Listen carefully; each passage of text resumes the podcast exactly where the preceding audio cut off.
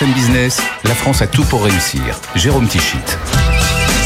Bonjour, bonjour et bienvenue dans La France à tout pour réussir. Chaque week-end, chaque semaine, vous le savez, un concentré d'économie positive sur BFM Business. Et au sommaire, en ce tout début du mois d'octobre, eh bien, nous allons évoquer les atouts de la France en matière de transition énergétique, notamment avec Lhyfe, une start-up nantaise que l'on suit depuis très longtemps sur BFM Business, spécialisée dans l'hydrogène vert.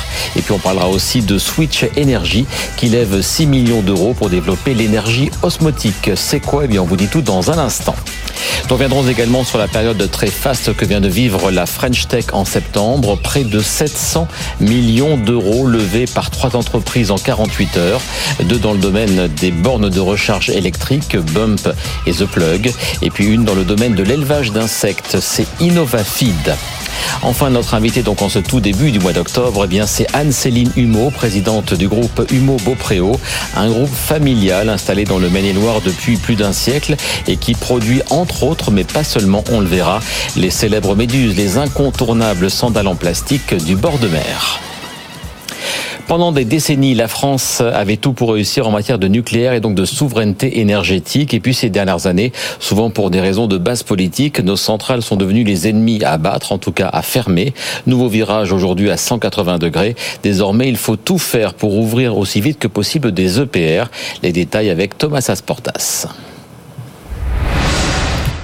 Moins de 5 ans pour lancer les procédures et obtenir les autorisations. Pour accélérer sur le nucléaire, le gouvernement prend plusieurs dispositions. Il n'y aura plus qu'une seule procédure pour obtenir le feu vert, un décret transmis au Conseil d'État, au lieu des nombreuses décisions administratives qui existent aujourd'hui. Les nouveaux réacteurs sont également considérés comme d'intérêt public majeur pour la décarbonation et l'indépendance énergétique du pays, permettant là aussi des dérogations pour raccourcir les délais. Et enfin, le projet de loi prévoit de construire les nouveaux réacteurs sur des sites nucléaires existants. Là aussi, pour gagner du temps, l'infrastructure, le foncier et le réseau électrique sont déjà là. La première paire d'EPR doit s'installer à Penly, la deuxième à Gravelines et la troisième dans la vallée du Rhône, au Tricastin ou à Bugey. Le gouvernement vise le premier coup de pioche à Penly d'ici à la fin du quinquennat et une mise en service commerciale en 2035-2036. Le débat public sur Penly et les prochains réacteurs nucléaires en France démarre fin octobre. Alors, outre ce retour en grâce du nucléaire, la France a aussi des atouts dans le domaine de l'hydrogène, l'hydrogène vert, l'hydrogène décarboné. Cette semaine, la première ministre Elisabeth Borne était en déplacement dans l'Oise, dans une usine de plastique Omnium. C'est l'un des 10 sites retenus en France pour faire de notre pays le leader européen de l'hydrogène décarboné. Dans ce domaine, il y a aussi une start-up que l'on suit depuis très longtemps, c'est Lhyfe. Un de ses axes de développement, eh bien, c'est de produire de l'hydrogène à partir des éoliennes. Alors, les terrestres, bien sûr, mais aussi les éoliennes en mer. Et cette semaine, Lhyfe a lancé un site pilote au large de Saint-Nazaire. On écoute le détail des explications avec Jean-Baptiste Huette.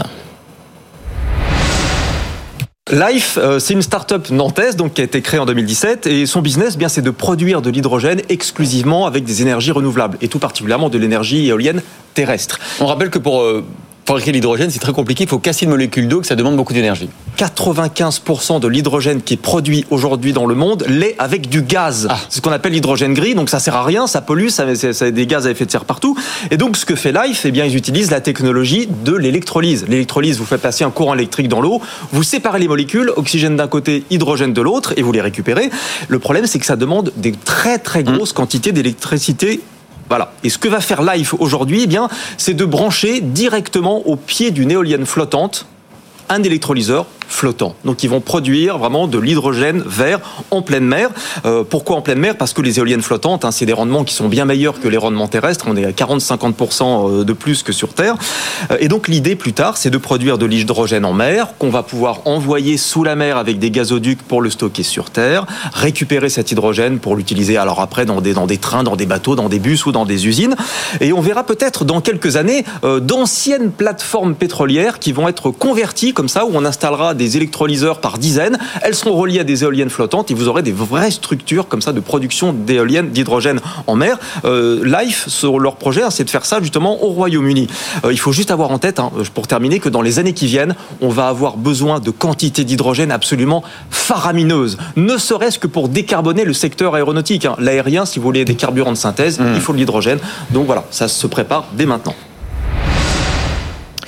Et après le nucléaire, après l'hydrogène vert, voici une autre piste très prometteuse pour réussir la transition énergétique, c'est l'osmotique. On va tout vous dire dans un instant. L'énergie osmotique, en tout cas, est au cœur de l'activité de Switch Energy, une start-up rennaise créée en 2015. L'entreprise vient de réaliser une nouvelle levée de fonds de 6 millions d'euros. Le directeur général de Switch Energy, Nicolas Euzé, était l'invité de Good Morning Business. Il nous décrit tout d'abord ce qu'est l'énergie osmotique. L'énergie osmotique, c'est l'énergie qui se génère naturellement quand de l'eau douce et de l'eau salée se rencontrent. C'est une énergie de mélange en fait, et c'est une énergie qu'on trouve donc massivement dans tous les deltas, dans tous les estuaires de la planète. Qu'est-ce qui se passe concrètement quand l'eau salée et l'eau douce se rencontrent ? Bien sûr, ça fait concrètement, bloc, ça se mélange, et concrètement, alors là on va rentrer dans l'infiniment petit, il y a des ions qui se déplacent. Et des ions qui se déplacent, c'est de l'énergie. Et donc on met une membrane entre les deux pour capter ces ions et produire ce qu'on appelle un courant ionique. Et puis autour, on a des électrodes qui permettent de capter ce courant. Et c'est 30 000 TWh d'énergie chaque année. C'est l'équivalent de la consommation mondiale d'électricité. Comment allez-vous faire chez Switch Energy pour capter cette nouvelle source d'énergie ? Alors effectivement, c'est une source d'énergie absolument massive et pas exploitée jusqu'à présent. Ça fait 75 ans que des universitaires, des industriels cherchent la technologie pour le faire. Et jusqu'à présent, les technologies étaient peu efficientes, très cher, et donc on savait le faire mais de façon théorique. Grâce à la recherche française, puisque notre technologie sort des labos du CNRS en France, on a maintenant une solution pour le faire de façon beaucoup plus efficace. On a une technologie qui est 20 fois plus efficace que ce qu'on faisait auparavant et qui est 5 à 10 fois moins chère. Mais ce qu'il faut retenir, comme vous le disiez, c'est qu'on a 30 000 TWh d'énergie disponible chaque année sur la planète, une énergie qui est propre, qui n'émet pas de CO2, une énergie qui est locale, donc qui participe à la souveraineté énergétique, on n'a pas besoin d'importer un matériau ou quoi que ce soit de l'étranger, et une énergie qui est permanente. Alors si vous êtes là ce matin, c'est parce que vous annoncez une levée de fonds de 6 millions d'euros. Vous faites rentrer dans le capital, ça c'est hyper intéressant, EDF, j'ai vu, donc ça veut dire que ça y est, on passe de la théorie à la pratique ? On est complètement en train de passer de la théorie à la pratique. La première installation osmotique pilote sera en opération sur le Rhône dans moins de 18 mois, à l'embouchure du Rhône, qu'on fait là en l'occurrence avec CNR, qui est une filiale d'Engie. Ouais. Mais vous avez bien remarqué effectivement que et CNR et EDF viennent travailler avec nous, financer, participer au financement de Switch Energy aux côtés de nos investisseurs historiques. On a aussi Go Capital, Demeter et Future Positive Capital dans le tour de table qui continuent à financer la société. Et ensemble, on est en train de créer une nouvelle filière industrielle pour déployer massivement l'énergie osmotique. Et c'est grâce à la recherche française, il faut le noter aussi, qu'on a maintenant la possibilité de mettre en branle cette filière. Voilà donc pour les très prometteurs projets de Switch Energy qui vient de lever 6 millions d'euros. On va d'ailleurs maintenant revenir sur la vague de très grosses levées de fonds annoncées la semaine dernière, par la French Tech, près de 700 millions d'euros. Et tout d'abord The Plug qui a donc levé 240 millions. The Plug, et on reste là dans les sujets liés à l'énergie, développe des bornes de recharge électrique dans les immeubles d'habitation collectif. Il faut dire que seuls 2% de ces habitats sont équipés. Le marché est donc colossal et le tour de table de The Plug va lui permettre de se développer en France, en Europe et même aux États-Unis. Nicolas Banchet, le directeur général de The Plug, était l'invité de 60 Minutes Business avec Sandra Gandouin et Jean-Marc Daniel. Votre champ d'action, c'est Paris, c'est l'Île-de-France, c'est toute la France, c'est l'Europe. Alors aujourd'hui, c'est toute la France, mais justement, l'un des objectifs de cette levée de fonds, c'est de faire de cette success story française une success story internationale. Alors on a dit 240 millions d'euros cette levée, et votre investisseur est britannique, parlez-nous de lui. Alors tout à fait, ICG rentre au capital de The Plug et nous en sommes évidemment ravis. C'est un fonds qui est spécialisé dans les sociétés qui déploient des infrastructures. Et donc The Plug correspond exactement à cette cible-là. Et ils accompagnent effectivement les sociétés qui ont ces besoins de financement pour se déployer massivement en Europe et puis partout dans le monde. On est vraiment content de faire équipe. Et en fait, c'est une opération un petit peu particulière parce que ICG était déjà impliqué dans le monde de la recharge en immeuble, puisque via sa participation au CA Smart Building, ils étaient indirectement investis dans la société Borne Solutions. Voilà, que vous achetez. Exactement. Et dans le cadre de cette opération, ça a beaucoup de sens de rapprocher les deux entités. Donc The Plug rachète Borne Solutions. Vous qui avez exactement finalement le même positionnement que vous sur les immeubles collectifs comme ça. Positionnement très comparable, avec un déploiement humain très fort en province. Donc il y a aussi une forme de complémentarité avec The Plug, qui était déjà en province, mais un peu moins présent.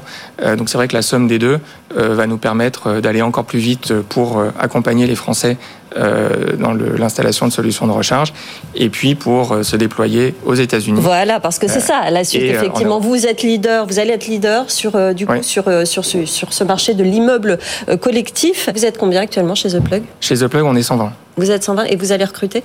Alors, on va recruter énormément. Oui. Malgré l'arrivée de Borne Solutions ? Oui, mais Borne Solutions, il y a une centaine de personnes qui arrivent, mais qui arrivent aussi avec leur activité. Ils sont déjà... ils ont des copropriétés, ils ont des immeubles de bureaux, donc il y a une équipe qui correspond globalement à l'activité qu'ils apportent. Et effectivement, vu nos ambitions, on va continuer à recruter à un rythme important. Autre levée de fonds est toujours dans le secteur des bornes de recharge électrique. 180 millions levés par Bump, toute jeune start-up créée il y a moins de 2 ans. Bump se spécialise dans les bornes de recharge pour les entreprises et également chez les retailers. François Oudot, le président et cofondateur de Bump, est venu en parler lui aussi dans Good Morning Business. On a créé Bump mais il y a maintenant plus d'1 an et demi, avec une mission qui était très claire avec mon cofondateur, qui est de réduire les émissions de CO2 de la mobilité. Et pour cela, en fait, on a construit une offre qui est clé en main. Donc, on gère tout, les travaux, la conception, travaux, maintenance, exploitation, financement. Et vous vous rémunérez sur quoi, du coup ? Eh ben, voilà, sur la partie commercialisation aussi. Donc, on se rémunère au kilowattheure. On adresse 2 marchés, les entreprises et les professionnels. Et un autre marché qui est les particuliers avec les retailers. Aujourd'hui, vous avez déjà construit 300 points de recharge. Vous en aurez 2000 d'ici 2023, donc l'an prochain, et 25 000 en 2030. Et c'est pour ça que vous levez d'ailleurs 180 millions d'euros. C'est une croissance exponentielle. Comment on gère, quand on est une jeune entreprise, 1 an et demi, cette montée en charge ? Comment on recrute à tour de bras ? Comment on certifie les installateurs ? C'est quand même... Complètement. Non, mais c'est vrai qu'il y a beaucoup de challenges, parce qu'en fait, il faut à la fois... Enfin, nous, un de nos différenciateurs forts chez Bump, c'est justement la qualité de service. Parce qu'on a été vachement poussé par nos clients pros à assurer une bonne qualité de service. Et donc, ça veut dire que pour maintenir cette bonne qualité de service, il faut justement bien gérer toute la chaîne, c'est-à-dire la chaîne des fournisseurs de bornes, les tester, les bien éprouver, les installateurs. Donc, on a un installateur partenaire avec lequel on fait la plupart de nos installations, l'exploitation qui est clé, les télécoms, évidemment, puis le produit digital. Oui. Et après, c'est ça la force un peu des 2 cofondateurs. Moi, je viens plutôt du monde des startups. J'étais chez Sigfox, j'étais chez Alan. Donc, voilà, scaler des grosses entreprises comme ça, on va dire que c'est quelque chose qui m'impressionne pas plus que ça. Et pour terminer ce tour d'horizon des très grosses levées de fonds de cette fin du mois de septembre, voici InnovaFeed, spécialisé comme la licorne Insect dans l'élevage d'insectes pour développer des protéines destinées notamment à l'alimentation animale. Son plus gros site d'élevage actuellement est à Nel, dans le département de la Somme. Et c'est déjà très concret, car on trouve déjà en rayon des poissons élevés et nourris grâce à des mouches. Alors dit comme ça, ce n'est pas très ragoûtant, et pourtant il y a de très gros enjeux à la fois économiques et écologiques. Aude Guo, la cofondatrice d'InnovaFeed, était notre invité il y a quelques jours à l'occasion d'une levée de fonds de 250 millions d'euros. On produit des nutriments à base d'insectes, la protéine, des acides gras pour nourrir les animaux comme le poisson, la volaille, le porc. Et les animaux domestiques ? Alors, les animaux et en effet, nos amis, les chiens et les chats. Le gros enjeu, c'est la mouche noire, la mouche soldat noire. C'est quoi particulièrement ? Grâce à cette mouche et à la technologie d'élevage qu'on développe, on arrive à produire des protéines qui ont une meilleure performance en termes de croissance santé animale, tout en réduisant drastiquement le bilan carbone. On est 50 et 80% moins carboné que les sources existantes. J'ai vu que la grande distribution commence un peu à habituer les consommateurs, parce qu'il y a des truites fumées élevées aux mouches. Alors, c'est les nôtres. C'est les vôtres en plus. Exactement. Ah ouais. Donc on travaille avec Auchan depuis 2018. Et en effet, on a amené déjà dans l'assiette des consommateurs les premiers produits. Donc c'est des poissons, la truite fumée nourrie aux insectes, les nôtres. Et on a aussi des filières volailles, filières porcs, qui sont disponibles en grande surface aujourd'hui.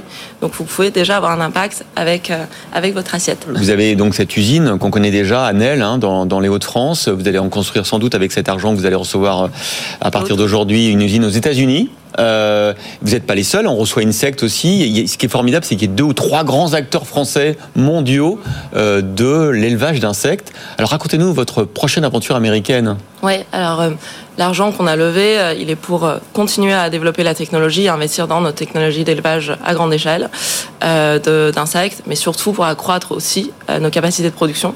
On va déjà réinvestir à Nel. Donc on est en train d'étendre le site de production à Nel. Combien de salariés là-bas ?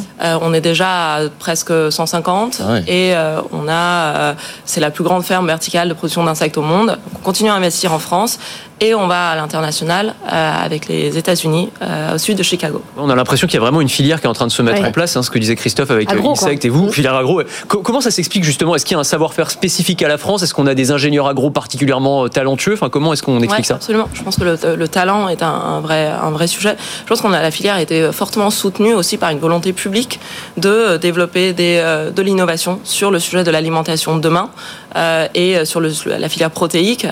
L'agro-industrie est florissante en France et est une industrie de pointe. Et donc la volonté française, animée par tout l'écosystème, que ce soit les acteurs publics, mais aussi la qualité de l'écosystème, des scientifiques, des industriels, fait qu'on peut être fiers d'être plusieurs sur ce terrain. Voilà donc pour cette nouvelle forme d'excellence à la française avec l'élevage d'insectes. Bonjour Anne-Céline Humeau. Bonjour. Que vous inspire tout ce rapide tour d'horizon de quelques succès made in France ? Ouais, c'est intéressant de constater la dynamique du Grand Ouest sur les énergies renouvelables et sur les problématiques de RSE qui sont des problématiques importantes chez nous. Alors le Grand Ouest, vous le connaissez bien, c'est pour ça que vous en parlez. Vous êtes présidente du groupe Humeau-Beaupréau, un groupe qui produit des chaussures, notamment, je le disais dans les titres, la célèbre sandale plastique, la Méduse. Alors donc, avec vous, direction les Pays de la Loire, le département du Maine-et-Loire et plus précisément la commune de Beaupréau. C'est le siège historique de l'entreprise depuis 1905, en tout cas la création de l'outil industriel. Rappelez-nous un petit peu ce qu'a fait votre arrière-arrière-grand-père. C'était donc au début du XXe siècle. Oui, c'est ça. Je suis la 5e génération. Tout part d'un petit atelier de cordonnerie en 1895 qui s'industrialise en 1905 sur la chaussure cuir traditionnelle avec un montrage traditionnel en chaussures, principalement sous la marque Bopy. Et puis ensuite, après-guerre, avec la pénurie du cuir, commence à travailler sur de l'injection plastique, qui est un procédé différent de la chaussure traditionnelle, sous la marque Humeau. Et puis l'entreprise évolue ensuite avec de la croissance externe où on reprend la marque Baudou, où on travaille aussi sur de l'injection qui est un procédé où on fait fondre des granules, on voit les moules, on fait fondre les granules dans un moule. Et la marque Baudou, c'est du loisir ? Non, c'est de la botte de travail et de sécurité qui s'adresse principalement à l'industrie et au monde agricole. Et une marque de loisirs, c'est la marque... Et ensuite, en 2003, on fait une croissance externe où on reprend la marque Méduse, qui est connue pour la célèbre sandale mythique, et qu'on développe à partir de 2010, après un gros travail d'assainissement du marché, de la contrefaçon, et on relance la marque en 2010, d'abord avec la sandale, puis avec toute une gamme bottes, bottines... Et c'est la contrefaçon et de manière plus générale aussi les délocalisations qui avaient tué la marque Méduse qui était née. Il faut le rappeler donc après-guerre dans le Puy-de-Dôme, dans le village qui s'appelait les Sarrés, d'où son nom de la Sarrésienne. Et c'est vraiment ça qui l'avait tué et c'est vous qui l'avez relancé. Oui, c'est principalement toute la contrefaçon chinoise qui arrivait sur le marché. Donc il a fallu faire un gros travail juridique et avec l'aide des douanes pour travailler contre ces contrefaçons.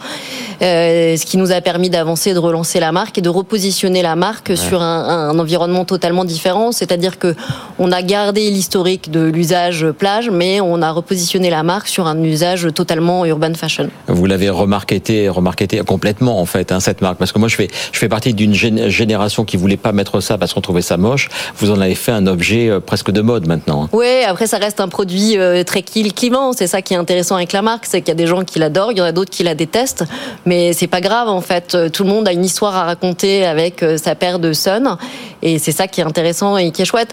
Après on a retravaillé au-delà de la lutte contre la contrefaçon, on a retravaillé les matériaux, on est aujourd'hui sur des PVC qui sont beaucoup plus souples, qui sont aussi en termes d'innocuité sûrs pour le consommateur. On fait des tests sur tous nos produits, mais ça pour toutes nos marques, hein, sur des tests en laboratoire pour assurer la sécurité chimique des produits, l'innocuité des produits qu'on met sur le marché. Et c'est votre valeur ajoutée face à la contrefaçon qui, j'imagine, n'a pas été réduite à zéro. Donc c'est vraiment la valeur ajoutée, c'est les matériaux que vous utilisez, c'est les méthodes de production, c'est le salariat aussi en grande partie en France. Oui, c'est ça, c'est qu'on s'est attaché du fait qu'on soit une entreprise familiale à rester en France et à maintenir cet outil de production en France, ce qui n'a pas toujours été facile et ce qui n'est pas toujours facile, mais c'est une vraie satisfaction que de voir 140 salariés travailler tous les jours et être fiers des produits qui sortent de nos usines. 140 salariés en France, c'est un petit peu moins, j'ai vu que les précédentes années. Qu'est-ce qui explique cette baisse ? C'est compliqué vraiment de résister, de faire du made in France dans des secteurs, l'habillement et la chaussure, qui ont été particulièrement ravagés ces dernières décennies. Oui, c'est compliqué et effectivement avec le Covid où les magasins qui vendent nos produits ont été fermés, évidemment, il y a eu un impact fort puisque c'était des produits non essentiels. Néanmoins, le fait d'être made in France permet d'avoir une réactivité, ce qui nous permet quand même de livrer, de progresser dans nos volumes. Ces combats de la qualité du made in France et plus généralement de la réindustrialisation, est-ce que vous les portez ? C'était des combats un peu d'arrière-garde il y a quelques années, alors de la mondialisation un petit peu triomphante, galopante. Est-ce que ces nouveaux combats du retour en grâce du fabriqué en France, vous les incarnez, vous les portez ? Alors on est ravis de voir que ce retour du made in France et de la volonté du made in France. Après nous, on l'a toujours porté, on est ancré depuis 5 générations sur le même territoire. Moi je suis la 5e génération, mais j'ai aussi des salariés qui sont là depuis plusieurs générations et c'est quelque chose qui se transmet. On a toujours été tourné vers l'humain, vers l'homme, vers aussi bien dans notre relation avec les salariés que avec nos fournisseurs, nos clients, ce qui fait que oui, c'est une bataille de rester en France, mais qui est en train de se gagner et c'est ça qui est chouette.